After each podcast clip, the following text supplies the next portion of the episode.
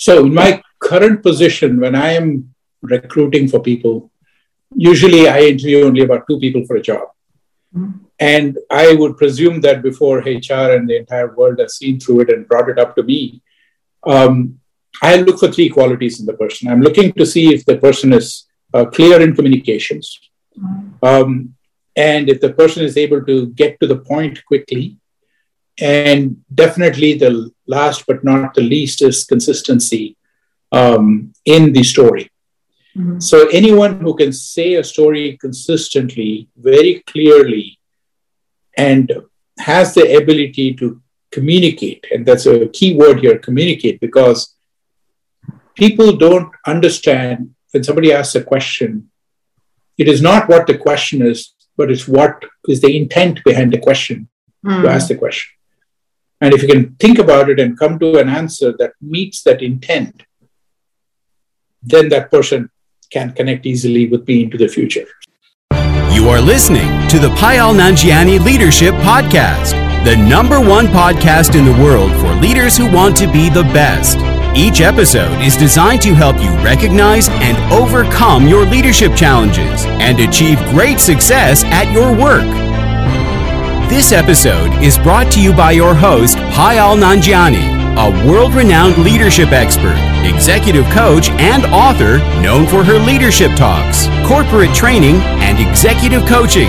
To know more about Payal, visit her website www.payalnanjiani.com. Welcome to yet another episode of the Payal Nanjiani Leadership Podcast.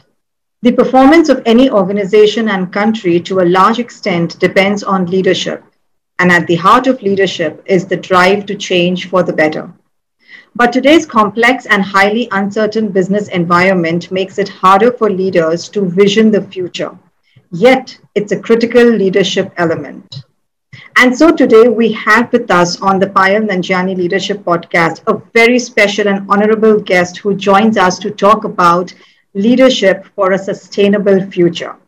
And he is none other than Kishore Jayaraman, the president of Rolls Royce India and South Asia. Since taking over the role eight years ago, Kishore has been instrumental in driving the strategic focus and significant expansion across Rolls Royce Defense civil aerospace, and power systems businesses. Kishore has also held diverse leadership roles across markets at GE for 23 years, and his last assignment was as President and CEO of GE Energy South Asia. It is such a privilege and honor to have you here, Kishore. Welcome to the Payal Nanjiani Leadership Podcast. Thank you very much for having me here, Payal. It's good to be here. Thank you. And, uh, you know, I've been reading so much about you, about your work, that what I have introduced you is just a very small portion of it. So uh, let me begin by asking you, uh, Kishore, how, you know, how, how did you get where you are? If you were to say a little bit about yourself, how did you start your career and what got you to where you are today? Uh, it's a very good question. It can be it can be a very long conversation on that one with my uh-huh. 33 years of work experience today. Wow. I have been, uh, you know, I've been privileged to serve uh, two great companies. First, it was GE, and now I'm with Rolls Royce.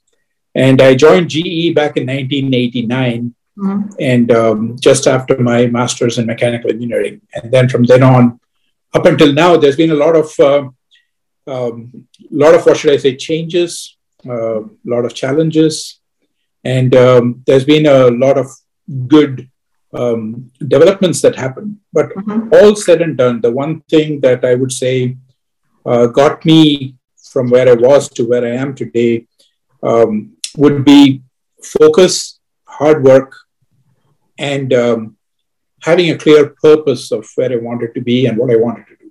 I think these are the three things that come to my mind uh, that probably would summarize how I got from where to here. So, so that's that. That's a nice overview, uh, Kishore. But and you mentioned these three things, out of which I really want to, ch- uh, you know, check with you on this. When you said purpose, from the day one, did you always have a purpose, or did you always know where you want to reach, what you want to do? more importantly, I think purpose, everybody defines, there's a difference between purpose and North Star. Mm-hmm. Right? A North Star is a goal where we say, this is where we want to be, this is where we want to go. But a purpose, more importantly, defines why we should do a good job at whatever we do. Mm-hmm. And to me, every job has a very purpose, right? So when I first started off as an engineer, my purpose was to make sure that I was the best engineer and that whatever I did would be done to the perfection of all my stakeholders, including my boss, my company, mm-hmm. my customers. So you say that since I want to be perfect and I really want to do a good job, you strive towards that direction. And the purpose there for me was doing a good job. Excuse me. Sure. So now when you when I switched over from technology and I moved into project management, Mm-hmm. It was the purpose got redefined to saying that I need to make sure that I am able to serve the customers, but without compromising the company. Mm-hmm. So lots of people confuse service to customer as giving the farm away. Mm-hmm. But at the same time, I think it is about making sure that there's a win-win situation that's created. And I learned a lot about the win-win situation when I was in project management, which basically um, you know, cemented my future into the commercial realm. And so from technology, project management was a bridge for me to get into commercial. Then I became commercial director. And at that point in time, I was purely into managing sales teams and business development and strategies around winning um, orders. Okay. So that period of time had a little different purpose because then I started thinking more about growth. I started thinking about uh, you know, making sure market share and our fair share of the market we're able to get, and um, of making sure I'm able to position a value story. So these are all thoughts that didn't exist for me before because I didn't have to. So then I had to repurpose myself into doing what I think, what I thought was the right things to do there. And immediately after that, I started getting into business leadership and I moved to India. And so when I was in India, the whole thing was to be that bridge between the United States and India. Mm. And my purpose was to make sure America or, or my company, uh, the employees or the leaders in my company, understood the needs of India and make sure that the needs of the company, a multinational like GE, was understood by the Indians. Okay. And, you know, strangely enough, the North Star was to grow in my career, keep learning and keep growing. But you know, a lot of things are opportunities that are provided, and every single opportunity, to me, I had to take it, you know, in the stride, create myself a structure around it, and then build on it. Okay, so that means your there was always an your purpose was always evolving from what I what I hear. It has it's always grown with you and reached this far with you. That means. And I am sure my purpose will again redefine itself if I absolutely if I were to change a role to a different area. And today I look at my contributions towards the university sector. I look at my contributions into the consulting sector, and I look at it and I say that what would be my value story to all these people and so now I look at my purpose as creating a value story for myself hmm. that will make whatever I'm doing or saying more relevant. Okay. Yeah. I think, uh, like what you said, you know, it just keeps evolving and it will evolve again depending on what you are doing. Um, now, I also read about you that you do not rely too much on technology. And I really pulled that out for a reason because it resonated with my style of work. So uh, yeah. if you're not if you're if, if you're not relying too much on technology, then uh, how, how do you you know what are your productivity uh, hacks? How are you able to stay productive? Because there's just so many apps in the market, Kishore, which you already know of, and everyone tells you, oh, you know what? You use this, your day is going to be productive. You're going to be very organized. So, what does it take for you, Kishore, to really stay productive without these um, uh, uh, technology and too much of dependency on it? Well, to be honest, I mean, it was a the question was asked to me saying, uh, you know, talk to me more about technology and uh, and talk to me about how you use technology every day. I find myself when I try to look at it and say, look, I mean, do I have own an iWatch? Yes, I do. But I ask myself the question, what do I need a watch for? Do I need it to tell me my heartbeats and my and my number of steps and uh, my ECG these days, or do I need a watch to tell me time? Uh-huh. And so simply my technology is my watch just tells me time. So that is I so resonate with that. yeah, so I don't read any of those gizmos. Yes, okay, uh-huh. I can go and buy it and I can use it, but it doesn't really appeal to me. Mm-hmm. Now, having said that, now do I use a calculator to do all the math? No. Yes, mm-hmm. I'm not a I'm not a you know mental true. computer or something here. True, true. But I, I basically feel that if somebody tells me something like 100 plus 400, I don't need a calculator for that. Correct. Yeah. And so every time I ask the question, do I need a calculator for this before I reach for the calculator? Similarly on my calendar, right? I mean, I don't need a Outlook or a Google Calendar to tell me what my appointments are. I make sure that mm-hmm. I know what my appointments are. And uh, yes, there are too many appointments for me to keep up with it. So every day in the morning, I take a look at it, make mm-hmm. sure I know exactly what's there for the day, or make sure I know exactly for the week as well, so that I'm able to do all these things in my head. And I mm-hmm. think to a large degree, I think it also helps me in not being, you know, completely dependent on devices um, which might not be with me all the time, or else I have to figure out a way to carry them with me all the time. Mm, true. And depend more on myself, right? I mean, more on my own um, capabilities. Uh, absolutely, Kishore. I am old school uh, when it comes to technology. I still prefer to write down my appointments in you know in my diary rather than putting it on my on my cell phone or on on the Google Sheet. So I can so resonate yeah. with, uh, with you and, and you know me and my husband have this healthy debate at all times when you spoke about the uh, the watch. You know, does it what is the need for? And i keep telling my husband the same thing you know I, I, need a watch just to tell me the time so that during my sessions i know what the time is. I really don't need it for anything more. So i, I that's the reason i pulled this up because everyone talks so much about technology and, and how you know it helps in productivity.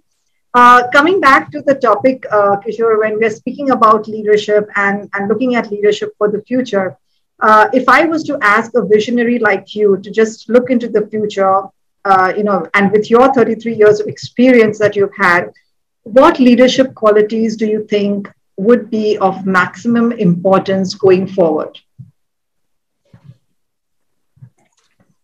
Well, I'll stick my three A's on that. Mm-hmm. Um, the first one will be um, adaptability. The second one would be agility. And the third one would be authenticity. I believe the future leader will have to combine these three in some form or the other. Because to me, adaptability is about change and the ability to manage change.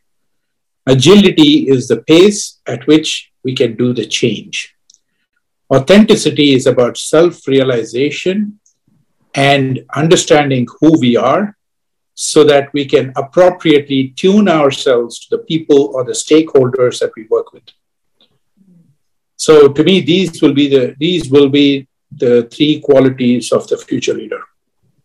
Wow. So adaptability, agility, and authenticity. And what would it take for the leaders now to develop these qualities? Because uh, the ones that you mentioned, I think the pandemic also has been, you know, very instrumental now in telling us, at least in, in showing us are we really adaptable and, uh, and and how we are moving ahead? So according to you what would it take for leaders to develop these qualities now?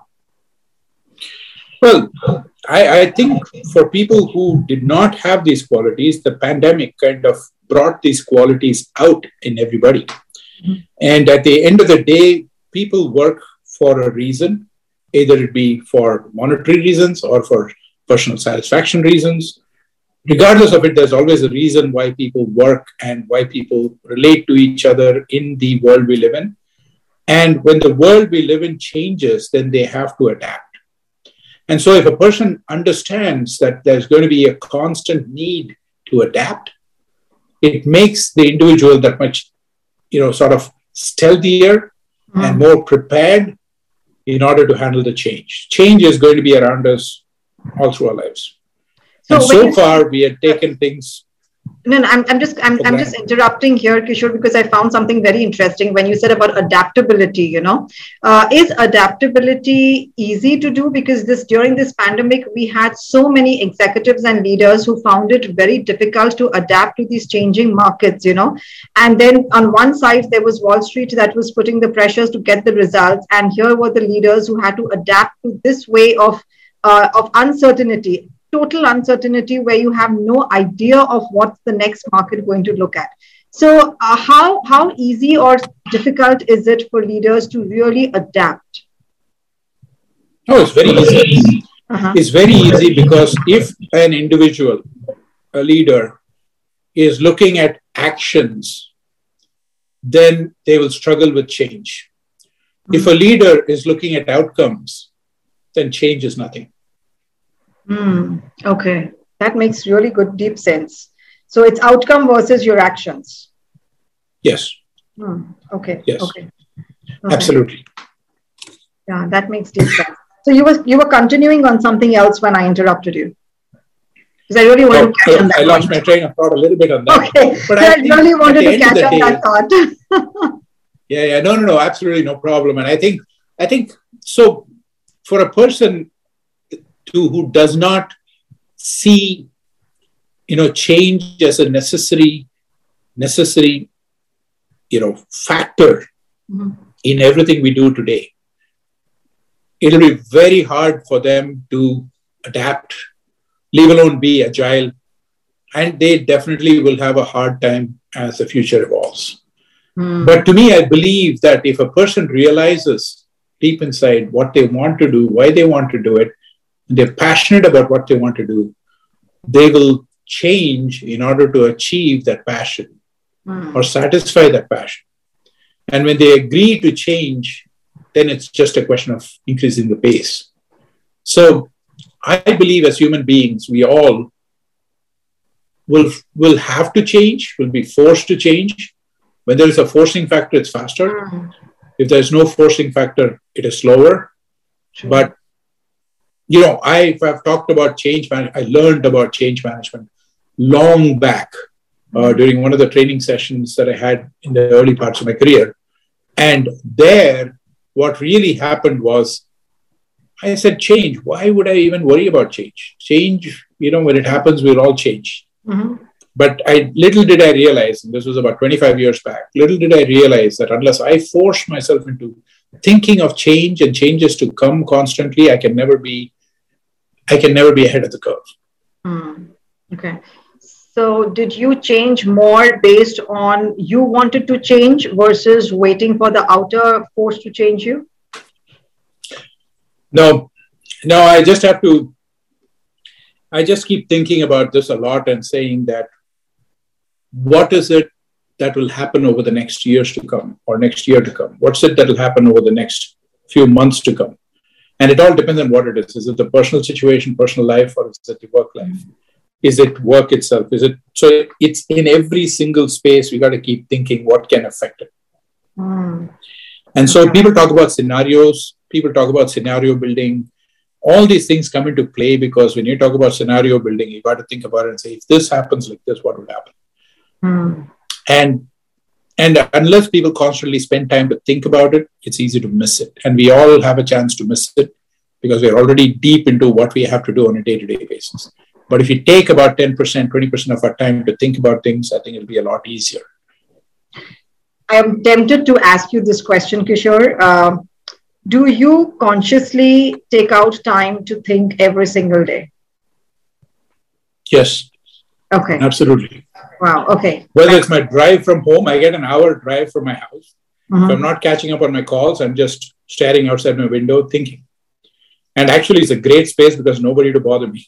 True, true. What a beautiful thought, Kishore. Because uh, every time that I speak, uh, speak to uh, leaders, like when I am visiting companies for giving leadership sessions, this is one thing that I really advocate for is to take out thinking time and i'm so so happy that you brought this out uh, that you really need to take consciously take time out for thinking. So I think that's a wonderful thought that you put, and especially when you said questions like, you know, what will happen, you know, in the next year, or or just in, in whatever space you are, you're questioning yourself, and those answers keep unfolding itself. And I think that's a wonderful space, like you said, to be in.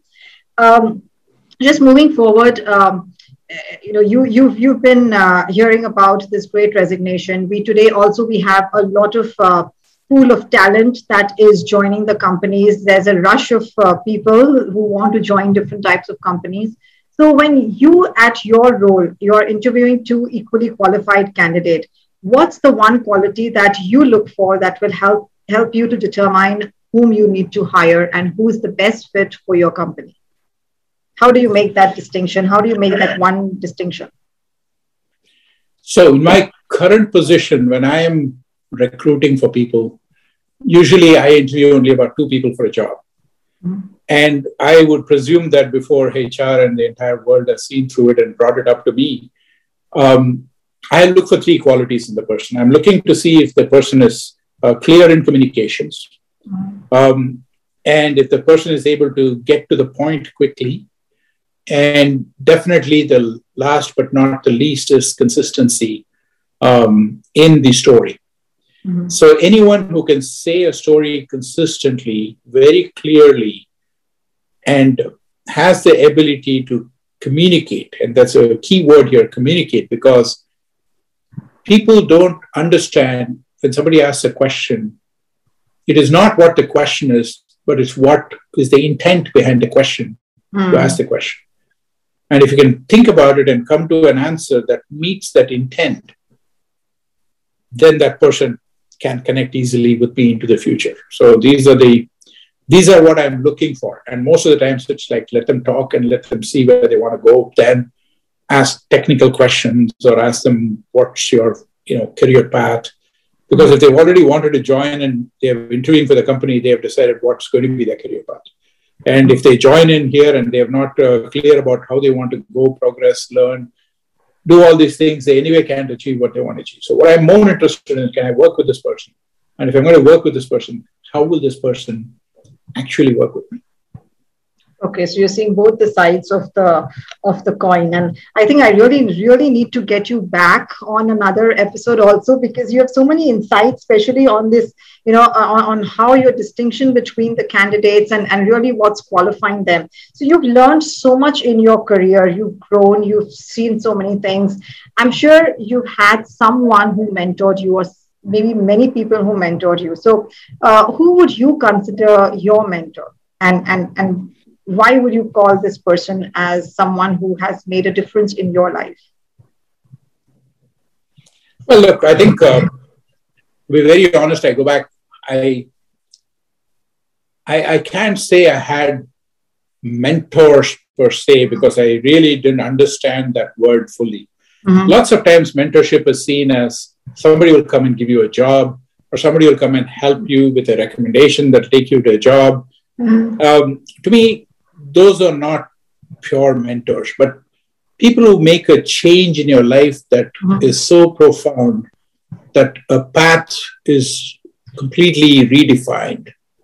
Um, they are the people I think as mentors. So in my life, there was this gentleman, Jim Bendel, mm-hmm. in the US back in 1991 is the first time I met him in Taiwan. And uh, and you know, we had dinner. I was a field engineer, and um, he hosted a dinner for all the field engineers. He was the head of the projects group, and you know, luckily, unluckily, fortunately, unfortunately, I sat next to him, and uh, you know, we we just talked about a lot of things, and here and there, you know, simple talk, nothing fancy. Then after that, I never saw him again. And after about six years in 1996, I decided I wanted to move from technology into commercial world. I didn't know what to do. So I went to him and I said, I'm very keen in going into the commercial world. I don't have any idea, any thoughts. And I just used that fact that I sat next to him at the dinner to just meet with him. And so we had a chat and he said, look, I think projects will be a good bridge for you to get into the commercial world. You will understand commercial. You are a technical person these are technical projects with a lot of commercial. So, so he created a job for me. Hmm. And it was not like I asked him for a job, I asked him for guidance, but he created the job, gave me an opportunity to prove myself. I proved myself. And then I grew in that organization to be the number one project manager in that group, handling the most complex project. And all through, you know, if I wanted to go to him and he'd be the sounding board. But he was never there. He said, You got to win and get your next job. I am not here to get you your next job. I'm here to guide you to do this job well. I'm here to guide you, to counsel you if I feel there's something you can do better. And he told me that back in Taiwan, when we had that dinner together, at that time, I was wondering when you will come to me to ask me this question. And there was nothing we talked about in Taiwan about all that. And so I ended up being one of the project managers. And from then on, I've been a commercial guy most of my life till from 1996 till now. I've been a commercial guy for most part. And um, with everything with a foundation of technology. So so I think I consider him a mentor, probably the mm-hmm. only mentor I've had in my life. There are many people who have come in and I've learned a lot from many people, but that was a true life changing experience. Right. And it did change your trajectory from what you're mentioning, you know, the way the path went and, and having someone, you know, create that that job and then tell you, okay, from this space, now you decide how you want to move ahead. I think that's wonderful. Yeah. That's that's yep. wonderful. Yeah. So so, so to take this ahead and to wrap it up, I know I have had you. You know, I I, I can almost say that uh, it, it was it was so difficult to get you on this podcast because of your time, and I can almost see why your schedule is so busy, and yet you do it without any uh, you know technology support uh, as much as possible. But if I was to wrap this up, uh, Kishore, and I was to ask you that with everything that you've shared with us, what was that one piece of advice that you have received in your career that changed your thinking and changed the way you look at your work life? There is no substitute for hard work. Wow. Okay. And have you lived by this all your life? Yes, absolutely. that's that's wonderful, Kishore. Uh, you have really been so generous in sharing so many insights with us, with our audience, and I'm I'm so grateful to have had you on this podcast. Thank you very much, Payal. It's been a pleasure uh, being here, speaking to you, and um, thank you very much for the opportunity. Thank you. And here's to our listeners. Uh, this is Payal Nanjiani and Kishore Jayaraman wishing you loads of success. God bless.